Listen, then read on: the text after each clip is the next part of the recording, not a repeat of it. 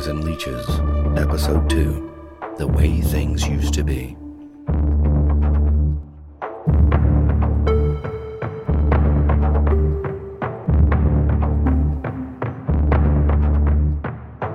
Liars and Leeches is a horror audio drama intended for mature audiences only. It contains sensitive topics, including discussions of gun violence, as well as depictions of domestic violence, stalking, and murder. More specific details about each episode are listed in the show notes. Listener discretion is advised.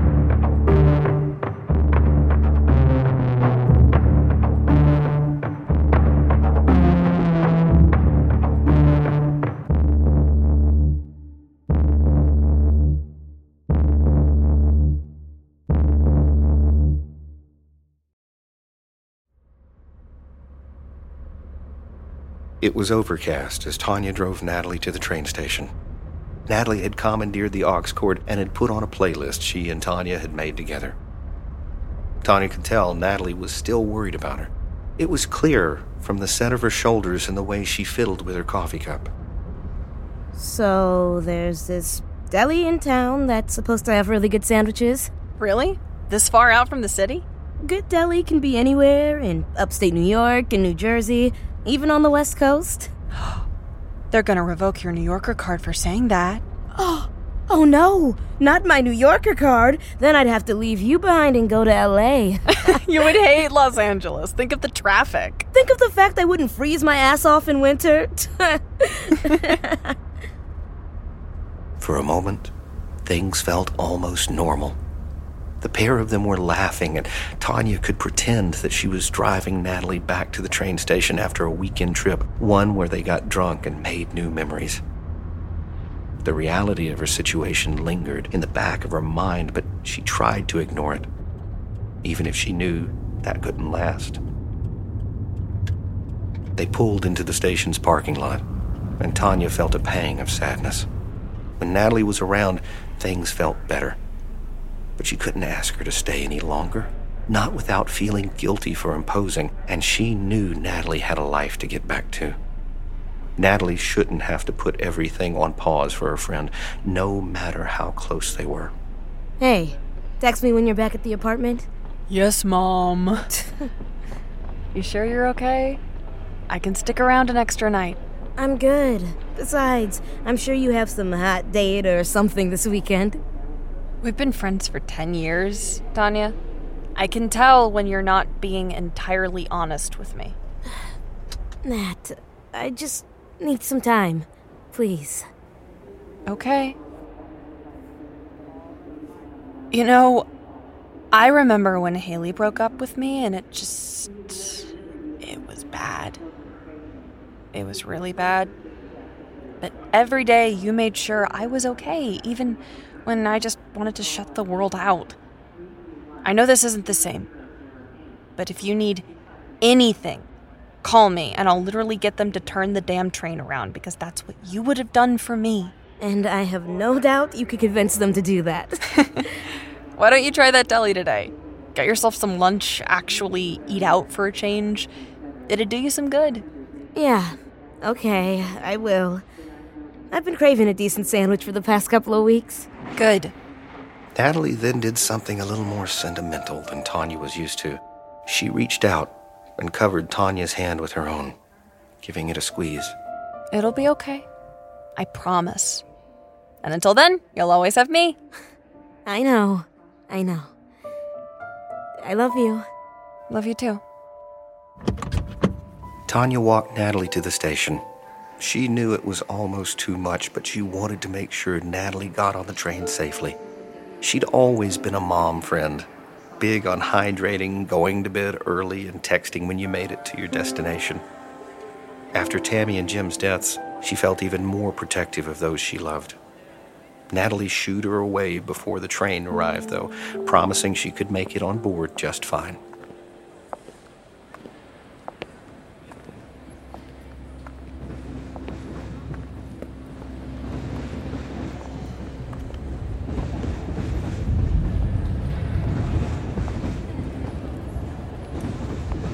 As Tonya walked back to her car, the hairs on the back of her neck stood up. She had the eerie feeling that she was being watched, just like she had at the market the day before. At first, Tonya tried to ignore the feeling, but she couldn't stop herself from glancing around nervously.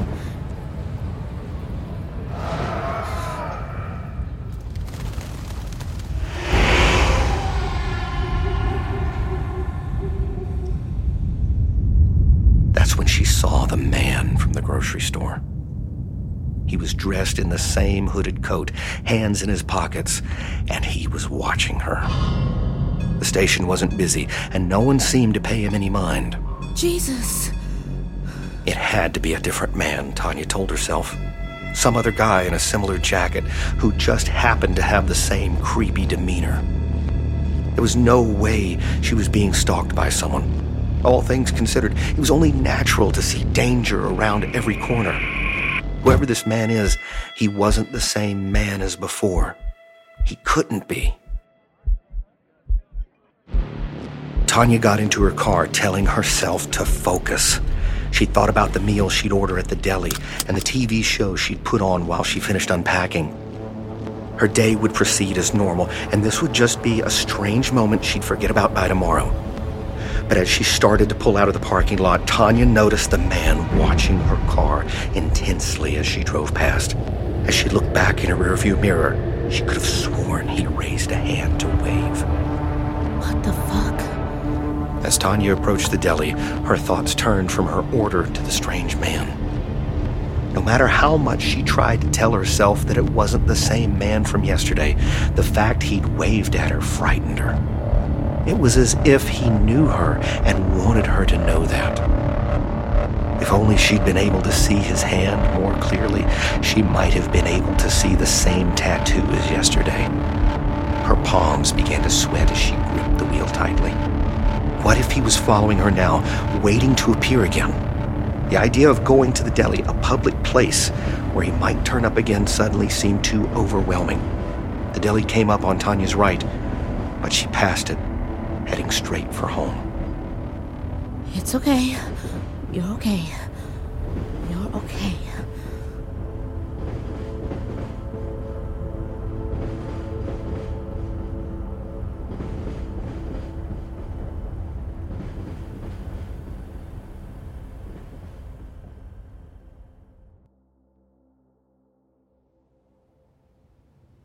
A couple weeks had passed, and Tonya had barely left the house. She hadn't seen the man since the day she dropped Natalie off at the station, and she wanted to keep it that way. With Natalie's help, she had found a therapist who was willing to do video conferences, which meant she could remain in the comfort and safety of her own house as she processed her grief. Thanks for being so accommodating, Dr. Keller. Of course. And please, Theresa is fine. We can't do good work unless you're comfortable, both with me and with your surroundings. Also, it means I can wear pajama pants to our sessions. Ah, yes, that too. Like I said, comfort. I want to start easy today. We don't want to jump right into the deep end unless you want to. Is that okay? yes. Oh, sure, definitely. Good. I'd like to learn a bit more about you and your family. What's your relationship like with your parents? Oh, uh, we're close. Always have been. My dad and I, especially. Not that my mom and I don't love each other. I mean, we absolutely do. I love her. But my dad and I have always shared one of those really close daddy daughter bonds, you know? Yeah, I do. And that's wonderful. Yeah, we were always one of those Hallmark families, you know, matching pajamas on Christmas, matching t shirts on family trips, a really active group chat. and, um, now. Now it feels like that was a million years ago. Yes, I I understand. A sudden loss like this can cause changes in relationships with your other family members. Well, how do you feel when you talk with your parents now? I miss the way things used to be. We used to send messages to each other every day jokes, memes, news, you know, just checking in.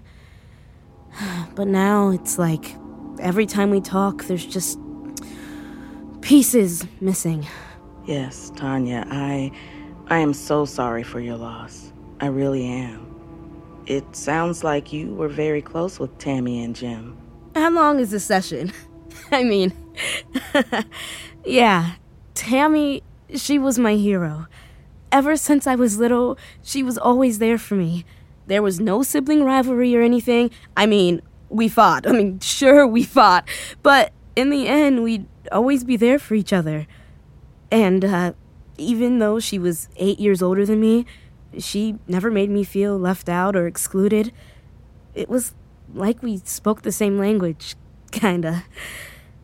we always knew what the other meant or what we needed to hear. I uh, remember when I was in eighth grade and we had our winter formal dance. There was a boy, Jackson, who I thought was the cutest, so I asked him to go to the dance with me, but he turned me down, and I went home sobbing. Tami was home from her college's winter break, and she heard me.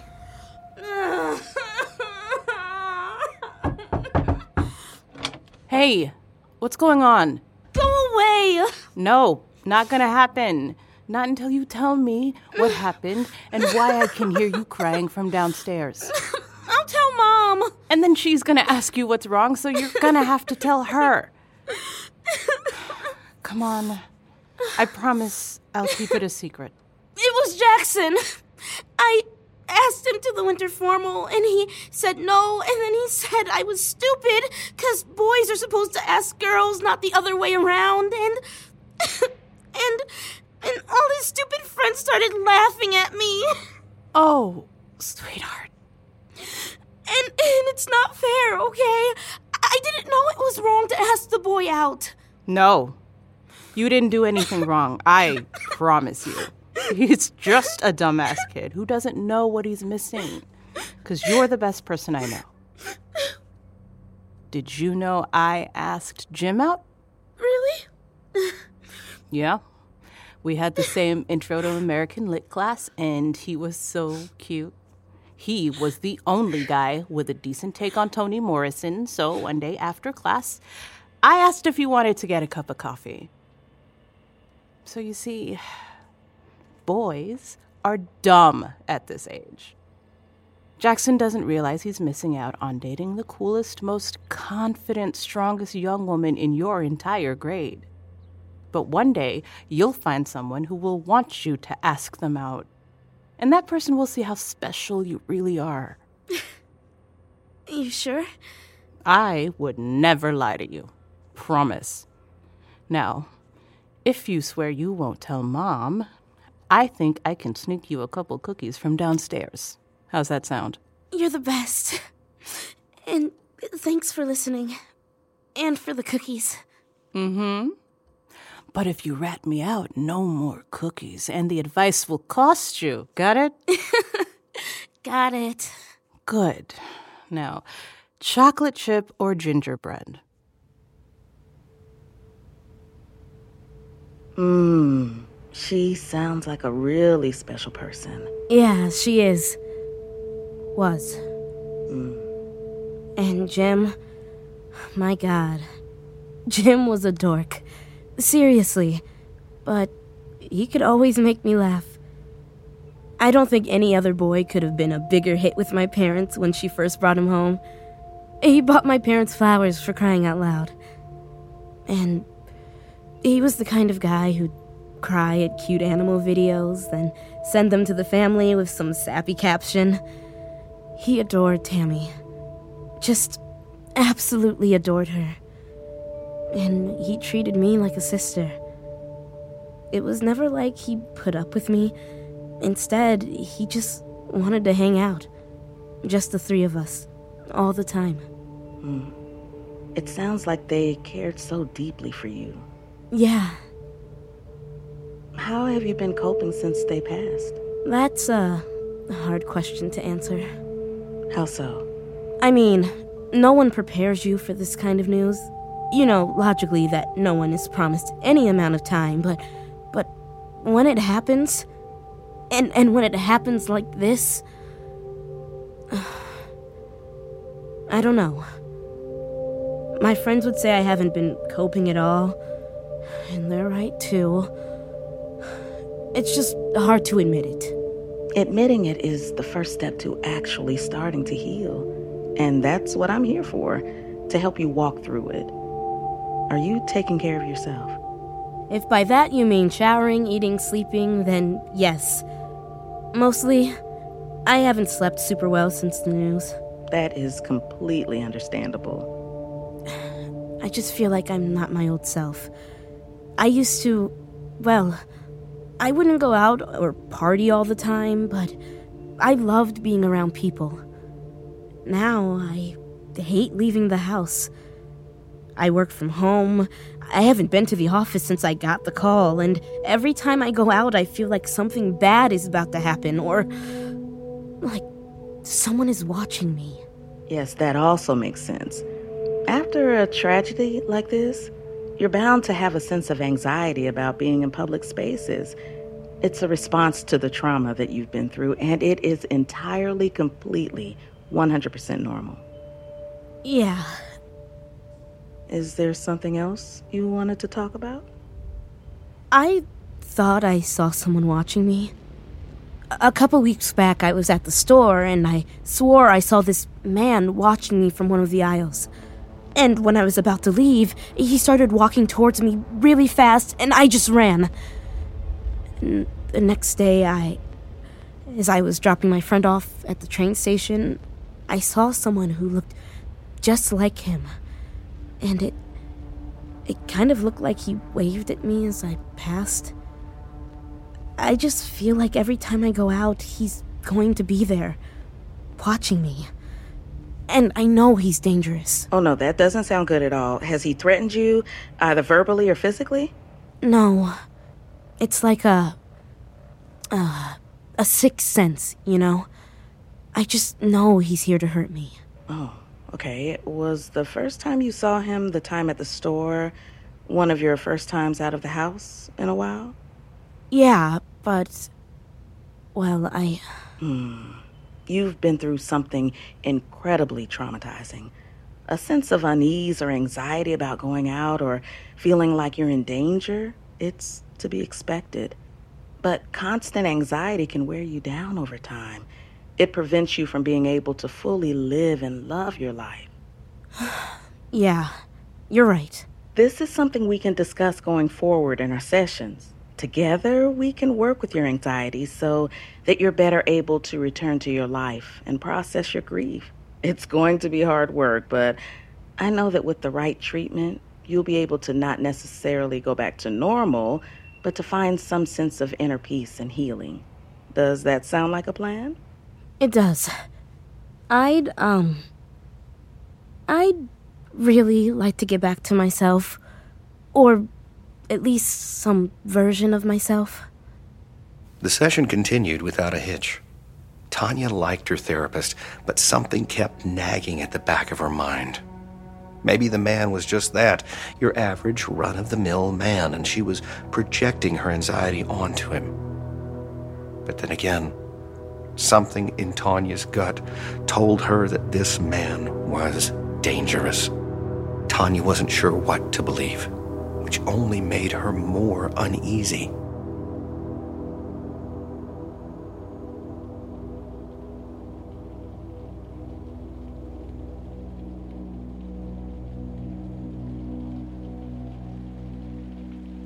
After therapy, Tonya felt particularly raw. She busied herself with making dinner, trying to focus on the positives of the day. She had a good session with her therapist, and even if she was still worried about the man, she could forget about him for one night. Tonya had just settled down with her food when her phone rang.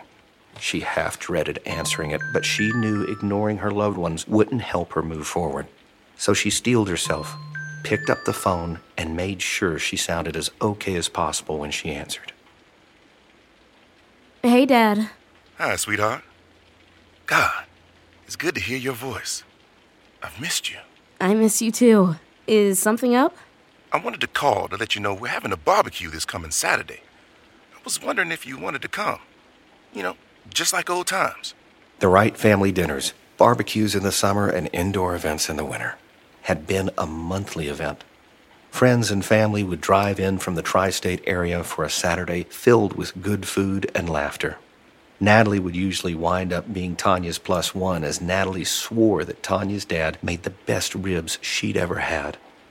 Usually, this was the highlight of Tonya's month, but they hadn't held one of these events since Tami and Jim died. A bunch of folks have been asking about you. You know, we had a lot of folks in the neighborhood looking out for us. But you, you're on your own up in that big house. You don't know your neighbors. I have Natalie and the rest of my friends. Don't get me wrong. I love Natalie.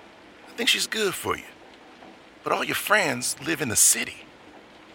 Please, it'll do me some good to know you're okay. I'm fine. Seriously. I even started seeing a therapist. We had our first session today. You're seeing a therapist? Yeah, I thought it would be good for me. You know, you can always sell that place. If you're going to work remotely, why not do it from back home?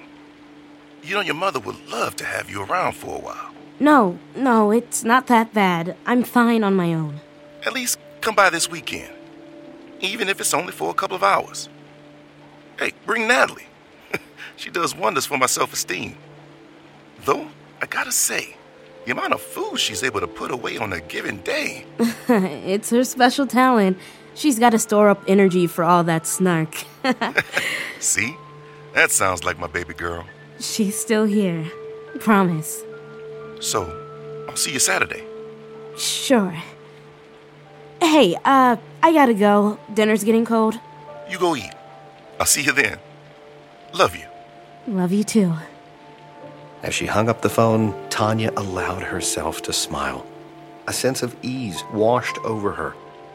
She thought about how close her parents were to the city, and a bold idea took shape in her mind. She quickly texted Natalie to let her know about her plan. Hey, so my dad is having a barbecue next Saturday.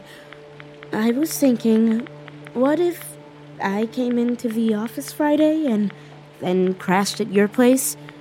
Then we both head over Saturday afternoon. Don't feel obligated, but Dad asked about you specifically. As the text was sent, Tonya sank back into her seat, feeling a sense of relief. It seemed as though the world was opening back up to her, and she knew Tami and Jim would be proud of her for putting herself out there again. It would be hard being at the barbecue without them, but it was something that she had to process to get to her new normal. Eventually, it would be easier for her to attend family events, even if there would always be some sadness. Her anxiety was still present, a buzz in the back of her mind, but for now, she was able to keep it in check. No one there would hurt her, and surely the man, if he really was following, wouldn't be there. Tonya would be fine. Everything would be okay, she told herself, as if she could make it true through will alone.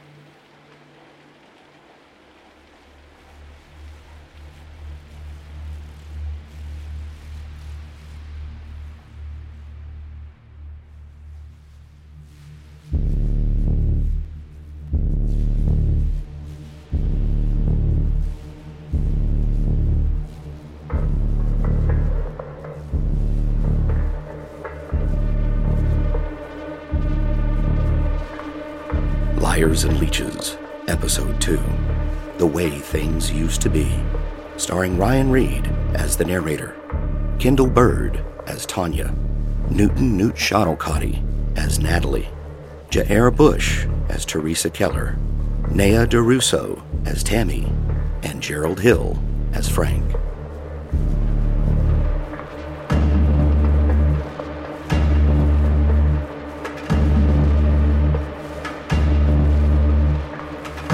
Liars and Leeches was produced by Hemlock Creek Productions. The story was created by Marisa Ewing and the script written by KJ Scott, with script editing provided by Meg Williams. Dialogue editing, mixing, and mastering was done by Marisa Ewing. Sound design by Melissa Pons, and music written by Nico Vettese of We Talk of Dreams. Additional recording assistance provided by Jordan Alexander and Trey Baker of Music City Studios. To learn more about the show, cast, and crew, visit www.hemlockcreekprod.com. That's Hemlock Creek, P-R-O-D.com. Thank you for listening. We will return next week.